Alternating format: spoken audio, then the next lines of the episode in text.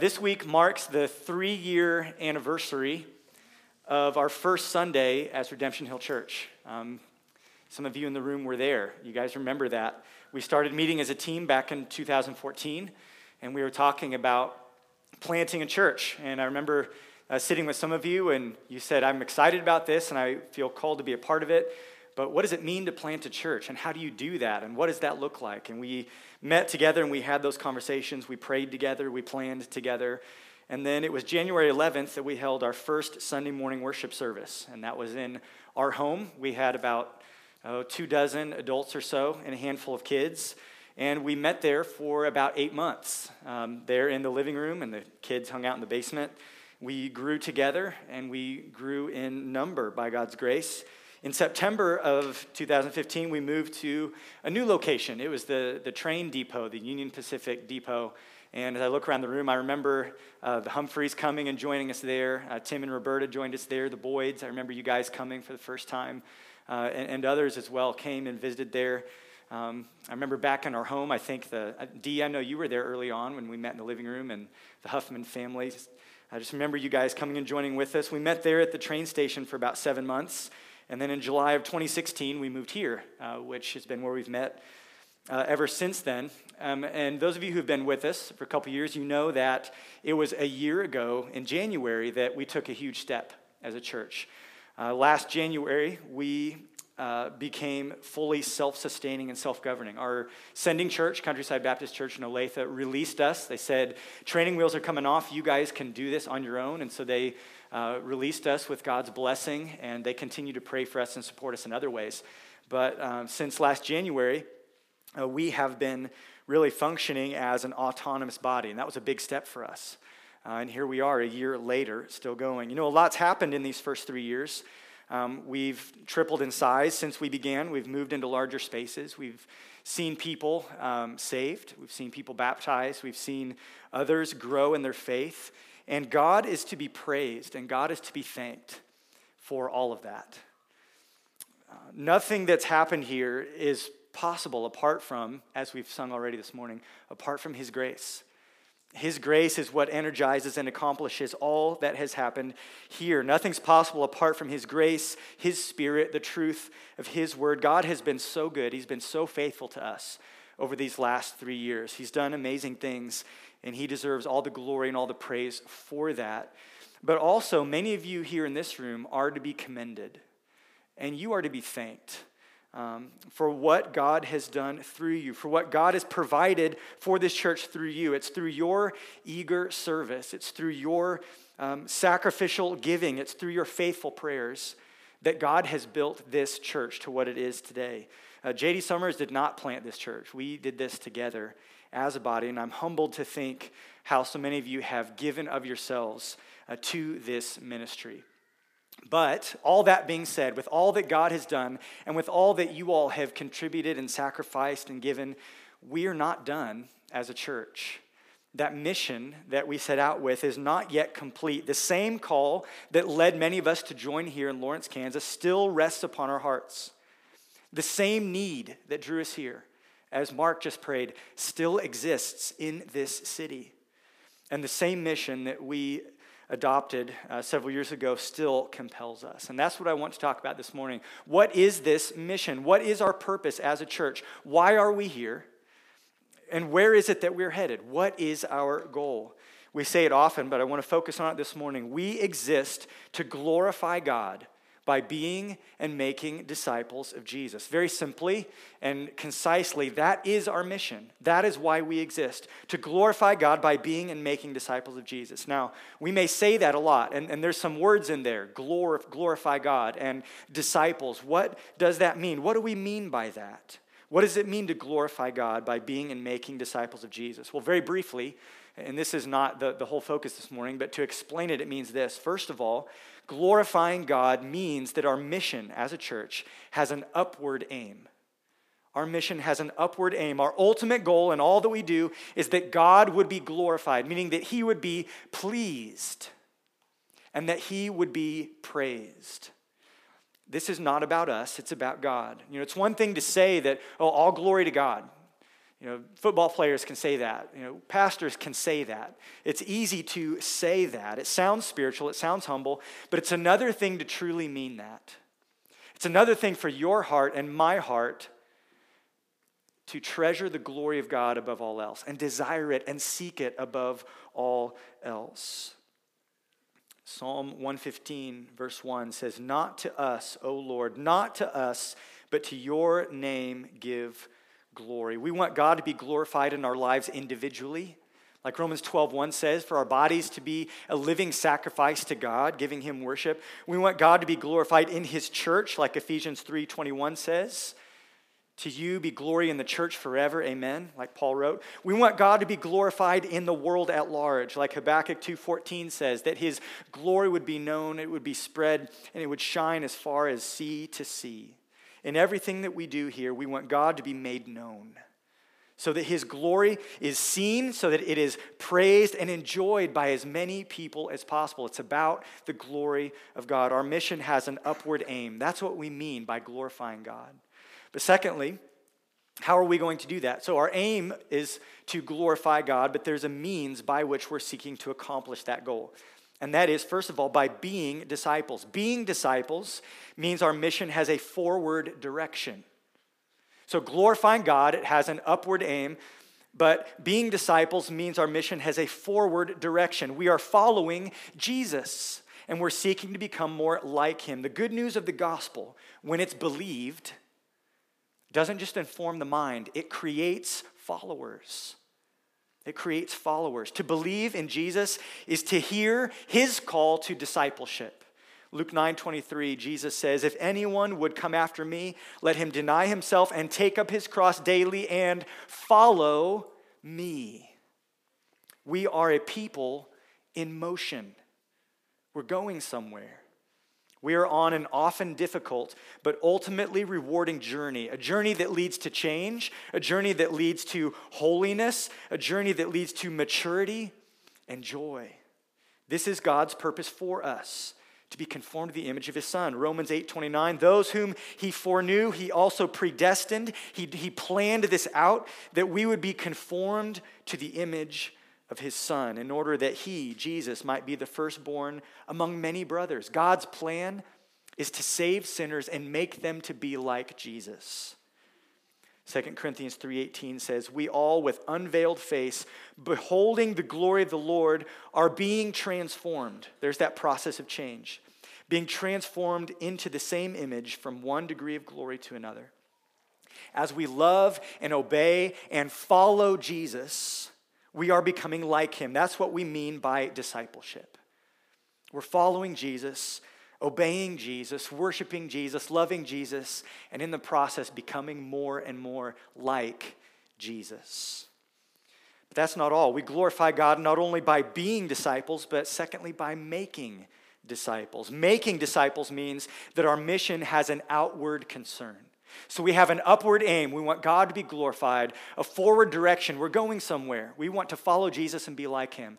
But we have this outward concern for others around us. We want to help others believe in and follow Jesus. Remember the commission that Christ has given us, Matthew 28:19. "Go, therefore, and make disciples of all nations, baptizing them in the name of the Father and of the Son and of the Holy Spirit, teaching them to observe all that I have commanded you." To be a disciple means embracing our call to make disciples. We have an outward concern that fuels this mission. A true disciple is one who makes disciples. The Apostle Paul is perhaps the greatest example of this. In 2 Corinthians 5, verse 11, he writes, "Therefore, knowing the fear of the Lord, we persuade others." We persuade others. He's seeking to convince others that Jesus is who he says he is. That's the fear of the Lord, that judgment is coming, but there is hope for salvation through his death and resurrection. Paul says we're seeking to persuade others of this truth. In 2 Corinthians 5:20, just a little further down in that chapter, he says, "We are ambassadors for Christ, God making his appeal through us. We implore you on behalf of Christ, be reconciled to God." Listen, if you're not a believer this morning, we care about you. And we want to persuade you to believe in Jesus, to come to him in faith, to repent of your sin, and to be reconciled to God. We want to be faithful ambassadors for Christ. We have an outward concern, a love for God that compels us to love others and see them brought to him through faith in Christ. We represent Christ as ambassadors by proclaiming the good news about him in the world. We are to be, as Jesus says, salt and light, penetrating the darkness, having an impact, a preserving impact on the world around us. Discipleship starts with evangelism, with proclaiming the gospel, but it doesn't stop there. Our outward concern is not only for the lost. We want them to be saved, but we as individual disciples are to have a concern for our fellow brothers and sisters in Christ. You see, evangelism is only step one in discipleship. Discipleship continues on. We want to not only lead people to faith in Christ, but our concern for discipleship means we want to lead others into maturity and see others equipped to lead and disciple more. Our mission is one of multiplication. We want to make disciples who can and do make disciples who can and do make disciples. It is this perpetual mission of multiplication that God has given us. That's what it means to be and make disciples of Jesus. What an amazing privilege that God would use us in our weakness to accomplish his purpose in the world. It's amazing to think that we are instruments in our Redeemer's hands who have been entrusted with this good news, that we have been brought together in the church so that we might offer help to our brothers and sisters, so that we can help each other follow Jesus, so that we can stir up one another, like Hebrews says, to love and good works, so that we can grow together in the grace and knowledge of our Lord Jesus Christ. Friends, the way in which God is magnifying his glory today in the world, it's through his church. It's through the church. God uses the church to bring glory to his name by calling out disciples who follow Jesus and make disciples. That's how God's advancing his purposes in this world. There's many other good organizations and good causes and good groups and good concerns in the world, but only the church can claim the promise of Jesus. I will build my church, and the gates of hell will not prevail. Why will God build his church? Because this is his chosen means to advance his purposes of redemption in the world. God is using his church. This is what we are all about. This is what God desires for us to do. We exist here at Redemption Hill Church to glorify God by being and making disciples of Jesus. And we've talked about that before. And we're going to keep talking about it because we want the north needle on our compass to stay oriented in the proper direction. We don't want to veer off course. So you may ask the question, how do we stay on track? We've talked about this before. We talk about it regularly, and we understand this. We understand that this is God's call for us as a church. But how do we stay on track? How do we make sure that we carry this mission out? How do we be effective and faithful in glorifying God by being and making disciples of Jesus?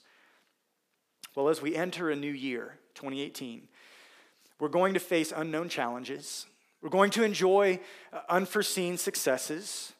We're going to deal with unknown struggles ahead. But I want to share with you 4 keys to missional faithfulness that will help us to navigate the ups and the downs of life together as a church. And these are simple, and we're going to be all over the place. We're kind of departing from our typical process of working through one text this morning. But I just want to share with you 4 simple keys to missional faithfulness. Number one, if we're going to be faithful to our mission, we must first of all be guided by Scripture. We must be guided by Scripture. You see, here's the bottom line. Our mission is not devised by us. We didn't invent this. We didn't come up with this. It's not like we sat around in some little marketing meeting and said, what's a catchy phrase we can use to put on a business card? No, this mission statement is drawn from Scripture. It has been declared by God. It's just the way that we've chosen to try to distill it all down into one sentence. So really what this means is our option as a church is either obedience or disobedience. But our mission is guided by and depends on the clear teaching of Scripture. We read earlier from Matthew 28. I'll read it again. Jesus came and says to them, to his disciples, "All authority in heaven and on earth has been given to me. Go, therefore, and make disciples of all nations, baptizing them in the name of the Father and of the Son and of the Holy Spirit, teaching them to observe all that I have commanded you. And behold, I am with you always to the end of the age." You know, there's a lot of good causes in the world, but the church has one mission. There are many good things that the church does and can do, but there is one thing that the church must do, and that is remain faithful to this crystal clear call that God has given us. We must look to the Word of God as our highest authority. We must look to the Word of God for guidance, for counsel, for light, and for direction. It's the Bible that has to have the final word and the first word and every word in the middle. The Bible is our ultimate guidance. This is why, as a church, we want to preach and sing and pray and read and bleed the Scriptures. I don't have great ideas, and you don't either, but God does. So let's talk about that, okay? We want the Bible to be at the center of our church's proclamation. We must never allow our church to become more sensitive to culture than to Christ. How do we accomplish that? By keeping the concerns of Scripture front and center. We must never be shaped more by a certain leader's personality or gifting than we are shaped by the life-giving truth of the Word. How do we accomplish that? By making everything not about a talented musician or a preacher or a small group leader or something that's going on in the body. We want to make everything about the Word. We must never become more respectful of the world's wisdom than we are of eternal truth, the truth of God's self-revelation. How do we do this? By listening more to what God says than what the world has to say. We need to maintain a devotion to Scripture as individuals. Many of you have made New Year's resolutions this year. I hope that among those, if you're the kind of person to make resolutions, I hope that your aim this year is to engage more deeply with God's Word in the Scripture. We need to be guided by Scripture in our families. Husbands, fathers, as you lead your families, are your priorities and ambitions and goals shaped by the Scriptures or by something else? Friends, is your story, the way you understand your past and your plans for your future, is your story shaped and framed by the larger story of Scripture, by God's narrative? Or have you bought into the world's values of writing your own story, creating your own identity, accomplishing your own goals and dreams? Do you find your meaning and significance in God's story or in something else? 2 Peter 1:19 says, it's amazing, Peter's talking about his experience as he's up on the Mount of Transfiguration with James and John, and he sees the glory of Christ revealed, and he hears the voice of the Father from heaven saying, "This is my beloved Son, listen to him." And Peter says this, he says, and in light of all that, he says, we have the prophetic word more fully confirmed. He says, we have something better even than that in the Scriptures. And he says, to which you will do well to pay attention as to a lamp shining in a dark place until the day dawns and the morning star rises in your hearts. We would do well to pay attention to the prophetic word that has been more fully confirmed than even the amazing visions of glory that some of those apostles experienced in the New Testament. We have the God-breathed, fully inspired word in the Scriptures. If we are going to be faithful to our mission of seeking to glorify God by being and making disciples, we must be guided by Scripture. But secondly, if we're going to be faithful in our mission, we must be focused on Jesus. Listen to what the Apostle Paul says in 1 Corinthians 2, verse 1. As he defends and describes his ministry to the Corinthians, he says this, "I, when I came to you, brothers, did not come proclaiming to you the testimony of God with lofty speech or wisdom, for I decided to know nothing among you except Jesus Christ and him crucified." What was the defining mark of Paul's ministry? What was the constant theme of his preaching? What was the never-ending chorus to everything he said, everything that he did, all of his counsel, all of his instruction, his doctrinal teachings and systems? It was Jesus Christ and him crucified. That was the heartbeat of everything that he did. And it should be no different for us. In Colossians 1:15, Paul says of Jesus, "He is the image of the invisible God, the firstborn of all creation. For by him all things were created in heaven and on earth, visible and invisible, whether thrones or dominions or rulers or authorities, all things were created through him and for him. And he is before all things, and in him all things hold together. And he is the head of the body, the church. He is the beginning, the firstborn from the dead, that in everything," get this, "that in everything, that in your life, that in your marriage, that in your career, that in your friendships, that in your hobbies, that in your church, that in God's kingdom, he might be preeminent." God's plan is for Jesus Christ to be highly exalted, Philippians 2 tells us, so that every knee bows and every tongue confesses that Jesus Christ is Lord, to the glory of God the Father. If we want to glorify God, if we want to be and make disciples of Jesus, then Jesus Christ must be preeminent in all that we do. The key to Paul's ministry was a radical focus and emphasis on Jesus, on the person of Jesus, on the work of Jesus and his death and resurrection. To focus on Jesus means, among other things, that the gospel will always be at the center of everything we do. You know, you want to know the reason why some churches fail to bring glory to God, why some churches fail to make disciples? They may even have a lot of people, but they're failing to accomplish this mission. It's because Jesus Christ has been marginalized. It's because the gospel of Jesus Christ has become of second importance to other things. You see, Jesus is the one who reveals the glory of God to us. He is the King of Kings. You can't put him on the sidelines. He expects to be first and nothing less. You see, Jesus is the one who rescues sinners. He is our Savior. What hope do we have of offering people salvation and seeing lives transformed if we're not preaching Christ? We can't change anyone. Jesus is the one that we are to follow. He is our example. How do we expect to become mature, to become holy, to become strong in our faith if we're not seeking and following and focusing on Jesus Christ? You see, the moment that our methods or our doctrinal systems or whatever else, other goals or plans or values, when the moment they become central rather than Christ and him crucified, we've gotten off course. Our compass is crooked, and we're not going to be faithful or effective in carrying out the mission that God has given us. You see, Christless Christianity is an oxymoron.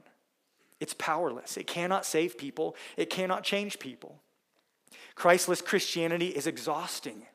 You know why it's exhausting? Because it places all the emphasis and all the weight of carrying out God's plans on you. You're doing it by yourself. It puts all the pressure to perform on you and on me rather than celebrating what Christ has already accomplished in his death and resurrection, and what he promises to accomplish in the building of his church. Christless Christianity does not and cannot glorify God because it neglects and forgets the revelation of God's glory and grace in Jesus. Because Christless Christianity ignores the outworking of God's plan for redemption, and it ignores the exaltation of his Christ, his anointed, his Messiah. Friends, if we would glorify God by being and making disciples of Jesus, then we must be ever and always focused on Jesus. Third, if we want to be and make disciples of Jesus and bring glory to God, not only must we be guided by Scripture, not only must we focus on Jesus, but third, we must be empowered by the Holy Spirit. We must be empowered by the Spirit. You see, we can't glorify God in our ministry to others if we try to do all this in our own strength. It's too much. You can't do it. And even if you could, God would get in your way because he wants to get the glory. He doesn't want to share it with anyone else. Listen to what Paul writes in 2 Corinthians chapter 4, verse 7. Speaking of the ministry that he and the other apostles had been given, he writes, "We have this treasure in jars of clay, breakable, humble, common, jars of clay. And we have this treasure in jars of clay to show that the surpassing power belongs to God and not to us." If we ever forget that, if we ever think that we've got it right and that we can do this and that we're going to grit our teeth and just try harder and make it happen and grow this church and reach Lawrence and transform the world, guess what? We will fall flat on our face. We will be exhausted. We will be discouraged, and we'll lose heart, because this mission is too big for you and me to carry it out in our own strength. The reality is we cannot do any of it apart from the gracious work of the Holy Spirit. We can't, first of all, reach the lost without the help of the Holy Spirit. John chapter 3, verse 8, Jesus tells Nicodemus that you must be born again. Nicodemus says, okay, how do I do that? And Jesus answers with somewhat of an enigma. He says, the wind blows where it wishes, and you hear its sound, but you do not know where it comes from or where it goes. So it is with everyone who is born of the Spirit. It's a miracle of God when a person is born again. And it's because the Spirit of God has blown on their hearts to open their eyes, to create new life, to draw them to Himself. No one ever gets saved apart from this miraculous, gracious work of the Holy Spirit. So do you think we can reach the lost without the Holy Spirit? Do you think we can argue someone into the kingdom and persuade them and convince them without the help of the Holy Spirit? It's impossible. It's impossible. John 6, verse 63 says, "It is the Spirit who gives life. The flesh is no help at all." No help at all. If we would reach the lost, we must be dependent on the Holy Spirit. Titus 3:4 says, "When the goodness and loving kindness of God our Savior appeared, He saved us, not because of works done by us in righteousness, but according to His own mercy, by the washing of regeneration and renewal of the Holy Spirit." God saves people because of the work of Christ through the actions of the Holy Spirit and applying that redemption to them, that mercy, that washing, that atonement. It's brought to bear in our lives by the Holy Spirit. This is why Paul says in 2 Corinthians 3, verse 4, "Such is the confidence that we have through Christ towards God." Paul says, I know we're weak. I know that I'm the chief of sinners. I know that people are spiritually dead and blind and they don't care for the gospel. It's foolishness or a stumbling block. He says, but here's our confidence.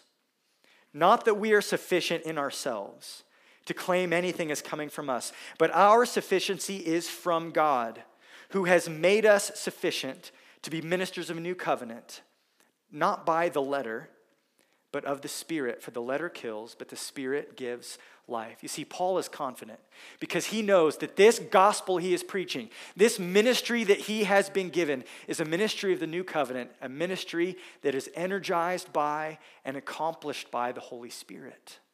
That's why he's confident. And that's why you and I can be confident as well. Because when we preach the message that has been inspired by the Holy Spirit, and as we are dependent upon the power of the Holy Spirit, we can expect to see the miraculous work of the Holy Spirit in changing hearts and changing lives. You want to make disciples? I hope you do.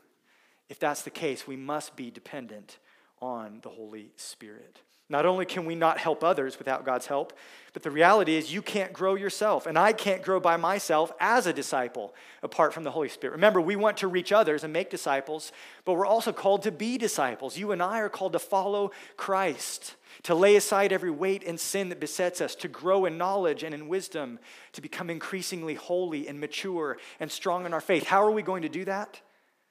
You can grit your teeth and try as hard as you like, but you can't grow and I can't grow apart from the work of the Holy Spirit.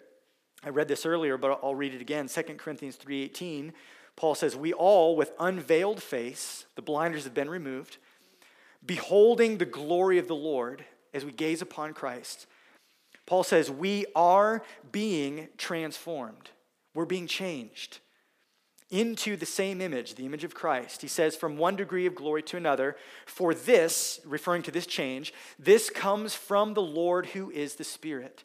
This transformation, this sight of and apprehension of the glory of God in the face of Christ produces change in us, and all of that happens because of the Holy Spirit.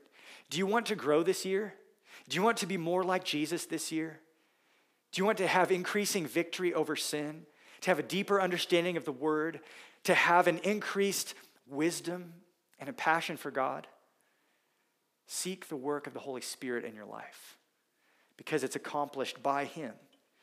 Friends, this is why prayer and humility and dependence on the Spirit are essential. Apart from Him, we can do nothing. But with God, all things are possible. When the Holy Spirit is at work, sinners are saved and become saints. When the Holy Spirit is at work, immature and weak believers become strong and holy. This is what God does through His Spirit. Not only is this truth extremely humbling, it's also an incredible comfort. God can and God will use weak and simple people like us. If you feel intimidated by this call to be and make disciples of Jesus, know this, that God is with us, and through Him all things are possible. The Spirit dwells in us and supplies for us all the necessary power to do everything He's called us to do. Go read the book of Acts sometime. It's amazing what happens there. At the end of the Gospels, we find the disciples afraid and hiding in a room. And then the early chapters of Acts, the Holy Spirit comes down. And these men are changed. They're confident. They're full of courage, and they turn the world upside down with their preaching. What's the difference? What's the difference between the end of Mark and Luke and Matthew and the beginning of Acts? The only difference is the presence of the Holy Spirit, because God is in them and with them, energizing and equipping and helping them to do everything that He has called them to do. Friends, you and I have that same Spirit. The same Spirit that came down at Pentecost. The same Spirit that turned Peter from a denier into one who declared the gospel to the face of the very ones who crucified Jesus. You and I have that Spirit. Rely on Him. Depend on Him. If we would glorify God by being and making disciples of Jesus, we must be guided by the Word, we must be focused on Christ, and we must be dependent on the Holy Spirit. We must seek Him in prayer. We must listen to His voice as we open the Word. We must be submitted to His leading in our lives as we step out in faith and obedience. And then fourth, and finally, if we would glorify God by being and making disciples of Jesus, we must be engaged in relationships. We must be engaged in relationships. You see, the gospel creates followers. It creates disciples. But the gospel creates more than just individual followers. The gospel creates a new community, a new family, a new group of people called the church. This new community has an identity as the body of Christ. We have a new mission given to us by our Savior. We follow Jesus together. We grow in Christ's likeness together. We seek to carry out this mission of multiplication together. The church is designed to be a community, and if we are isolated, disjointed, and separated, we will not be very successful in reaching the lost or helping each other become more like Christ. You see, the church is designed to be a community. The metaphors of Scripture tell us this. We're supposed to be a body. Bodies, when healthy, are connected. Bodies, when disconnected, are unhealthy, even dead. All right? The metaphors of the New Testament show us that we are designed to be connected together, interdependent on one another, cooperating and helping and serving to accomplish a unified goal. We're supposed to be not only a body, we're supposed to be a family. Families that are disconnected and broken bring pain and heartache. They don't function the way God intended, but families that are connected and together, that's what God's design is. That's what we are to be. We are the children of God. We are to be the family of God. We are brothers and sisters, adopted into God's family through Christ. We are not only to be a body and a family, we're described as a building in the New Testament. We are a living spiritual temple. The Holy Spirit is here because we are like living stones, Peter tells us, that are all built together. A building that's disconnected and sprawled out all over the place is either in the process of being built, it's not yet a building, or it's fallen apart and it's being destroyed. The metaphors in the New Testament show us that we are designed to be connected together relationally. The church is designed to accomplish this mission as a community. If you're intimidated by the prospect of being and making disciples, I have good news for you. Not only does God provide for you the Holy Spirit to energize and empower you, He also gives you the church. You don't have to grow as a disciple and make disciples all by yourself. We're in this together. It's one of the things I love about team sports is that you need all the pieces working together in order to accomplish the goal. Sometimes you're missing a key player and the team loses because they're missing that one ingredient that's so central to their part. I was watching the Chiefs game yesterday. Travis Kelce gets a concussion and then they lose. You can't help but wonder, how would it have been different if Eric Berry was playing defense, if Travis Kelce is catching passes on third down, if they had Chris Conley as another option? You know, I'm just thinking through all this like, man, that would have helped so much. Friends, we as the church can only accomplish our mission if we do it together. I can't do it alone. You can't do it alone. And perhaps some of you are actually key players who have gifts and talents that are untapped because you've been on the sideline. We can't do this without everyone being involved. The church is designed to accomplish its mission as a community. And it's really in the context of relationships that this mission will be carried out. We build each other up. I love how Paul describes it in Ephesians chapter 4, verse 5. He says, "Rather, speaking the truth in love, we are to grow up in every way into him who is the head, into Christ, from whom the whole body, joined and held together by every joint with which it is equipped, when each part is working properly, makes the body grow so that it builds itself up in love." Sounds a lot like discipleship, doesn't it? Each member, when it's working properly, building each other up, the body building itself up in love. Proverbs 27:17 gives us this piece of wisdom. It says, "Iron sharpens iron, and one man sharpens another." The reason maybe some of us are dull is because we're disconnected from others. We're lacking that mutual sharpening. Peter writes in 1 Peter 4:10, "As each has received a gift, use it. Use it to serve one another as good stewards of God's varied grace. Whoever speaks, as one who speaks oracles of God. Whoever serves, as one who serves by the strength that God supplies, in order that in everything God may be glorified through Jesus Christ." And isn't that our aim? That in everything God would be glorified? He says, in order to do this, each one of you must use your gift. God's given each of you a unique gift that must be used to the max. Whatever your gift is, go all out. Whoever speaks, as one who speaks oracles of God. If you serve, as one who serves by the strength that God supplies, in order that in everything God may be glorified through Jesus Christ. See, we encourage each other, we build one another up, and it's together that we reach the world. We are far more effective together than we are alone. Listen to the wisdom of Ecclesiastes, chapter 4, verse 9. "Two are better than one, because they have a good reward for their toil. For if they fall, one will lift up his fellow. But woe to him who is alone when he falls, and has not another to lift him up. Again, if two lie together, they keep warm. But how can one keep warm alone?" It's like my wife's life verse right there. And in verse 12, he says, "And though a man might prevail against one who is alone, two will withstand him." If you're getting into a fight, you want backup, right? You want somebody to be there with you. And he concludes, he says, "A threefold cord is not quickly broken." There is strength that comes when we reinforce one another's weaknesses and cooperate together and are connected. If we are going to glorify God by being and making disciples, we must be engaged in relationships. We must pursue relationships. It's hard. It's messy. It's disappointing. Some of you in here want this more than anything else in the world, but it's not coming at the speed or in the way that maybe you hoped. Some of you in here are maybe afraid of relationships because you don't really want to be known. You don't really want to be seen. Some of you don't really care because maybe you don't really love others, and that's a spiritual need that needs to change. And some of you want this, and you're trying, but it's hard, and you feel weak, and you know that your own sin sometimes is counterproductive. This is not a simple thing. This is a lifelong challenge to grow in relationship with one another, but it's a worthwhile challenge. And without relationships, without building relationships with each other, and without building relationships with the lost, people outside this room, we're not going to effectively accomplish our mission. I think for some of us, pursuing relationships in here is easier and it's safer, and we want to be hunkered down and kind of be this safe place where we can escape from all of the world. And the church is that to some extent.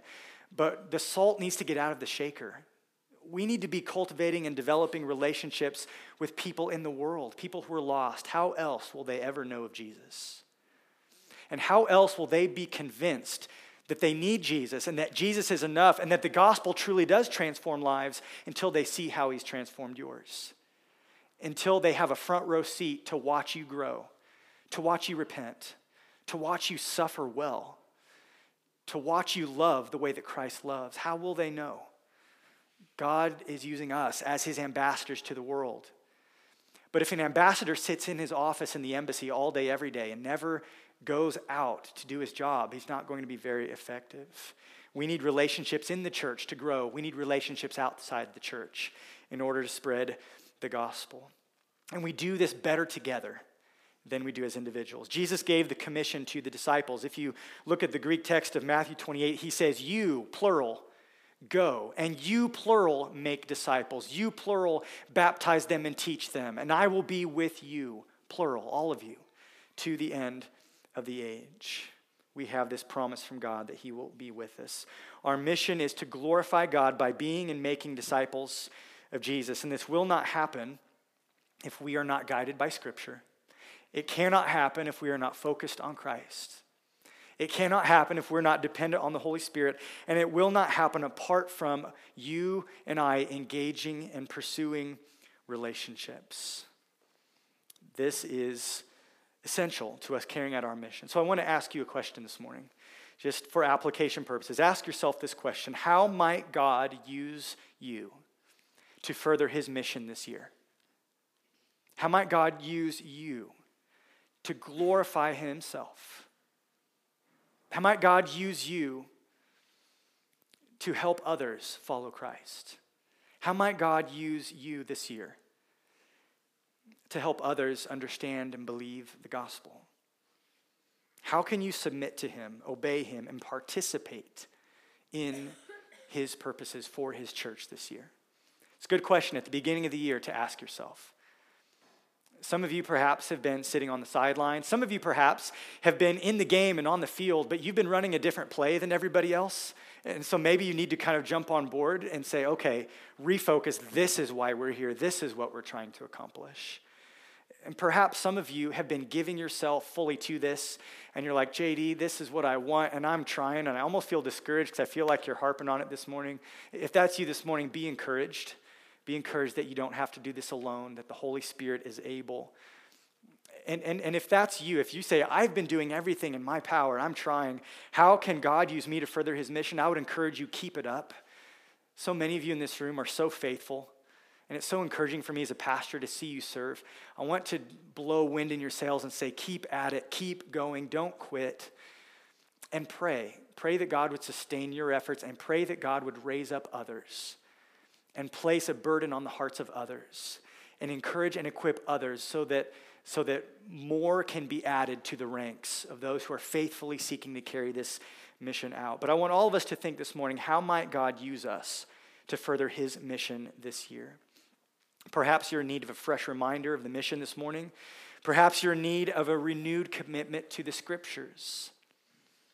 Perhaps you're in need this morning of a renewed focus on Christ, to put him back at the center of your life. Perhaps you're in need this morning of a renewed dependence on the Holy Spirit.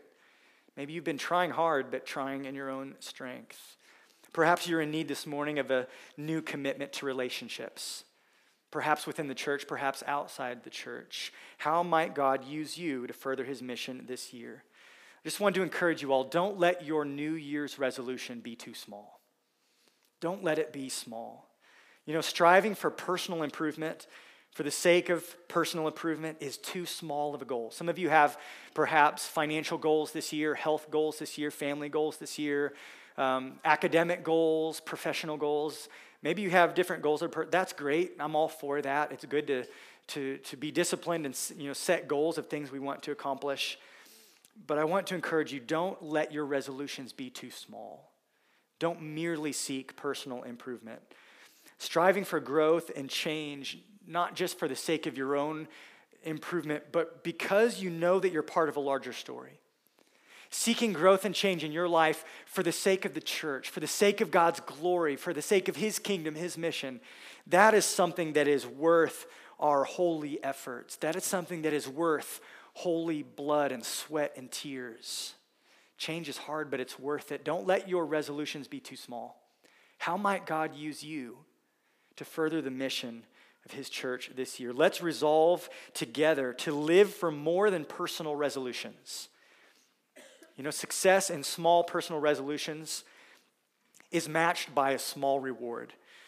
But the joy and reward that comes when God's magnificent plans that are bigger than us, when those plans are accomplished through us, the joy and the reward in that is glorious, that is lasting, that is deeper and sweeter and stronger than any other goal you could attain, any other resolution you could possibly make and keep. And I want to invite you to participate in that this year, because this is glorious. It brings glory to God. It brings joy to God's people, and it brings life and light to a world that is dying, a world that is trapped in darkness. You and I have tasted and seen how good the Lord is. If you're a believer this morning, we are called to share that, and we're called to grow in that together. Let's freshly commit. It's been 3 years of kind of doing church together. Let's resolve together to freshly commit ourselves to this mission that is drawn from Scripture, this mission that is focused on Christ, this mission that depends on the power of the Holy Spirit, this mission that we accomplish together as a community, so that God may be glorified and given the honor and praise that he deserves. Lord, as we bow our heads this morning and remember what you've done over the past 3 years, we consider what you've taught us. We consider how we've grown. We consider how this little church has grown. Lord, we want to thank you and praise you. You deserve all the glory, not to us, O Lord, not to us, but to your name be all the glory. But Father, we desire more. We are eager to see your name made known here in this city through us. We are eager to see your glory reflected in the hearts of people. Lord, we ask that you would do even more in us and through us for the sake of your glory. Lord, I thank you for the people in this room and others who are not in this room, who have sacrificed and served and given so much. Lord, I'm humbled to think of the incredible steps of faith that many have taken. I'm humbled by the sacrifice and the service, the love, the prayer, the labor of so many. I praise you for that. It's such a gift and a blessing, but Lord, we ask you for more. I ask God that you would freshly energize our hearts to continue serving and sacrificing. Give us a hunger for your word, an eagerness to see your name made known. Give us a burden for the lost and a love for our brothers and sisters in Christ. We ask that you would use us, Lord, to do more. I pray that you would give us a renewed focus this morning, that you would increase our dependence on your Holy Spirit, increase our commitment to your word, increase our zeal for Christ and our zeal for the gospel to go forth, that we might see your name glorified. We pray all this in Jesus' name. Amen.